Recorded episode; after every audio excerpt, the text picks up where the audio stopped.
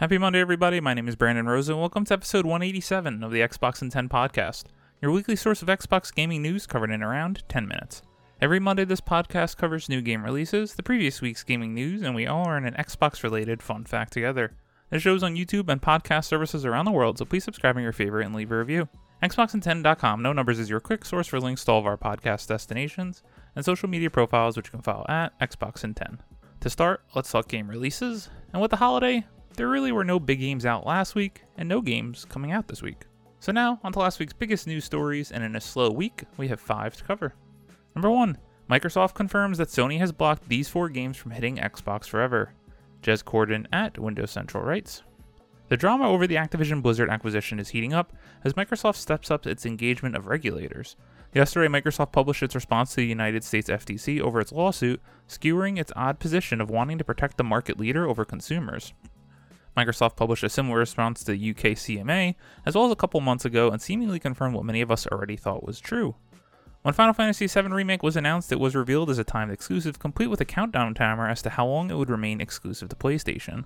This led many Xbox fans to expect Final Fantasy VII Remake would eventually hit Microsoft's console, but alas, it simply hasn't been the case. It seems Square Enix's timed exclusivity period pertains only to the PC versions of their games, given that Final Fantasy VII Remake is now available on Steam for Windows. So, the big tidbit of this article, which I want to do the two main bullet points for the what you need to know, as we just keep talking about this every week, are that not only did Final Fantasy VII Remake get this exclusive Sony purchasing agreement, we know Final Fantasy XVI and Silent Hill 2 Remake will never hit Xbox despite the associated publisher's silence on the matter. Microsoft also listed From Software's Bloodborne as an example of a third party game developed that has been blocked from non PlayStation platforms, which could imply that the oft requested Windows PC port is out of the question, too. Sony has been friendlier towards PC in recent years, though, so I'm keeping the hopium close for this one. Like I said, we keep talking about this every week. We do have to touch on some things as we continue to learn interesting tidbits about the games industry. This one isn't super surprising as we pretty much knew all of this, but to hear Microsoft say it themselves are some unfortunate confirmations. Number two, more. Microsoft anticipates three future Bethesda titles to be exclusive for Xbox and PC. Heidi Nicholas at True Achievements writes in its response to the U.S. Federal Trade Commission's lawsuit against the Activision Blizzard acquisition, Microsoft mentions that it anticipates three future Bethesda titles will be exclusive to Xbox and PCs. Microsoft's response raises the subject while arguing that the FTC's reference to Microsoft's ZeniMax acquisition, quote, has no relevance to the current transaction, unquote. It's here that Microsoft gets to the more interesting bit. Quote, Xbox anticipates that three future titles, all of which are designed to be played primarily alone or in small groups, will be exclusive to Xbox and PCs, unquote. It's likely this this refers to Bethesda's upcoming lineup.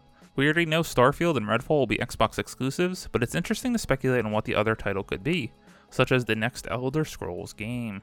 So now this is what everyone's going to be battling about online. What is that other game? Is it the next Elder Scrolls? I don't think so yet. Is it the already announced Indiana Jones game?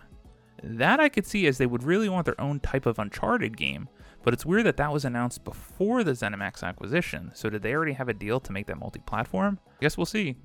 To me, it could also be an unannounced Wolfenstein game that they just simply have to be working on at Machine Games, right? I mean, Wolfenstein 2 was so long ago now. I can't wait to see what that studio is doing next.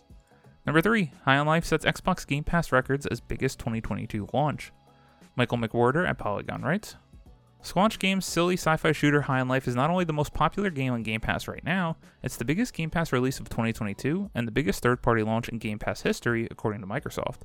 Not content with just two records, High on Life is also the quote, biggest single player game launch on Game Pass ever, end quote, based on the quote, number of hours played in the first five days of release, end quote, Microsoft says.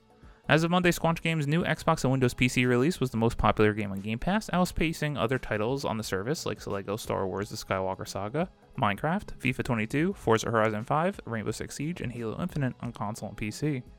That's an impressive feat for a game independently published through Microsoft's ID at Xbox program, but there are a few reasons that help explain why High on Life managed to set so many records. For one, High on Life is not available on competing platforms. There's no Nintendo Switch or PlayStation version of the game. It's a de facto Microsoft exclusive. High on Life also dropped during the typically slower month of December, where new game releases are few and far in between, meaning it had little to compete with. Game Pass hasn't seen many AAA marquee releases in 2022. The delay of Arkane's Redfall and Bethesda's Starfield to 2023 meant that Microsoft's lineup for this year was thin compared to the next. When games like Forza Motorsport, Minecraft Legends, and Soccer 2 will also join Game Pass, An original title like High on Life, which comes with a built in audience, thanks to Squanch Games founder Justin Roiland's work on Rick and Morty, gets the chance to stand out and set records in this environment. This is awesome to see. I'm having a lot of fun in the first few hours of High on Life. I just like a game that is so weird and different from everything else we play. Is the combat great? In my opinion, no. But the comedy of the guns, the idea of everything, I can't wait to see what unfolds next as I hear there's many surprises yet to come. Number 4. Microsoft understood Kojima's upcoming Xbox game. Others thought he was mad. Sean Carey at True Achievements writes Hideo Kojima has revealed how his partnership with Xbox Game Studios for a new title came to be, saying that only Microsoft understood the Death Stranding creator's concept for his new game. Back in June, Kojima and Microsoft announced they were working on a new game together that would leverage Microsoft's cloud technology. At the time, Kojima said the unannounced title is something he's always wanted to make, and it will be a game, quote, that no one has ever experienced or seen before, end quote. Now, Kojima has explained that Microsoft was the only company that understood the concept, while others thinking he was mad. Quote, I tend to get easily bored, end quote, Kojima said to IGN. Quote, part of why I've been able to make games for 30 years is because new technology replaces the old so quickly. The tech you use today may not be applicable tomorrow, and I'm interested in figuring out ways to incorporate the new. Making the wrong choice can result in failure, of course. It's a bit like a space program in that way. The project we're working on with Microsoft is one I've been thinking about for five or six years already. The project required infrastructure that was never needed before, so I discussed it with a lot of different big companies and gave presentations but they really seemed to think that I was mad. It was ultimately Microsoft who showed that they understood, and now we're working together on the project, including the technology front. End quote. It's rumored that Kojima is working on a new horror game called Overdose, which will feature Margaret Qualley, who starred in Death Stranding. Earlier this month, Kojima announced Death Stranding 2 for PS5.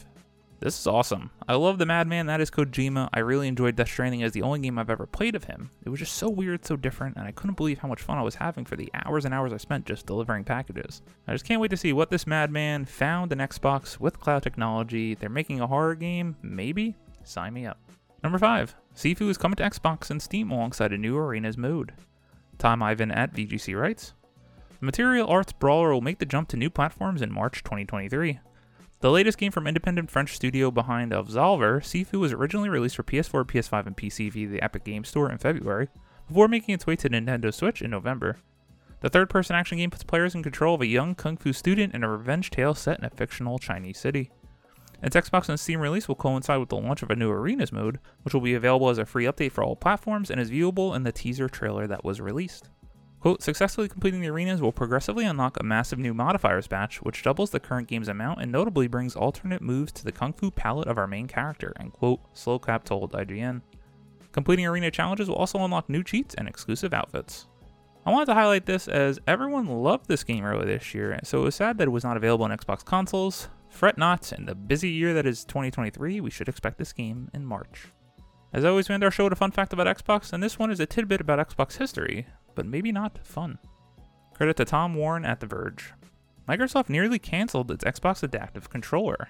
Microsoft came close to never launching its Xbox Adaptive Controller. In an interview with The Verge, Robin Seiler, Microsoft's corporate vice president of Windows and Devices revealed just how close the accessibility focused Xbox controller came to not shipping. Quote, there was a point in time when the Xbox controller that was designed for accessibility was on the cut list, end quote, recounts Seiler. Microsoft was managing budgets and was about to be unfunded and never released. Quote across Teams, Xbox, and Surface, we said, no, this is actually important for the world. This isn't about revenue or brand positioning, it's just important for people to be able to play the games if they want to, end quote says Seiler. The Xbox Adaptive Controller originated from a hackathon inside Microsoft and was refined over the years in several prototypes and concepts. So a team of Microsoft employees determined to improve the company's accessibility efforts decided to make it a reality regardless of strict budgets. Microsoft employees in manufacturing in China designed in Redmond, and the Xbox team came together and said Skunkworks were going to make it happen, says Seiler. It went on to be the centerpiece of Microsoft's Super Bowl ad in 2019 with a two minute slot telling the stories of young gamers with disabilities who had benefited from the adaptive controller. Essentially, Microsoft's employees rebelled against budgets and made something genuinely life changing for people. Just big shout out to all the people at Xbox that fought for this. This is awesome to see what they released. The Super Bowl ad was great, and for many people that now can play video games thanks to this controller, shout out to you Xbox for paving the way. And really, in the last couple years, game accessibility has come so far. Thank you all for listening to the Xbox in 10 podcast, your weekly source of Xbox gaming news covered in around 10 minutes. If you like the show, please subscribe in your favorite podcast service, share with friends, leave a review, and follow on all social media at Xbox in 10. This past week, I played a little more Destiny 2 with my friends, some of the new content in the new dungeon as I progress through the season so we can do the exotic quests. I'm also playing a game that I can't yet to talk about. It's extremely exciting that this opportunity came way through the Xbox in 10 podcast email. I can't wait to share more news when I can. My name is Brandon Rosa. You can follow me on Xbox at Brosa93. Hope you all have a great week. Stay safe and keep on gaming.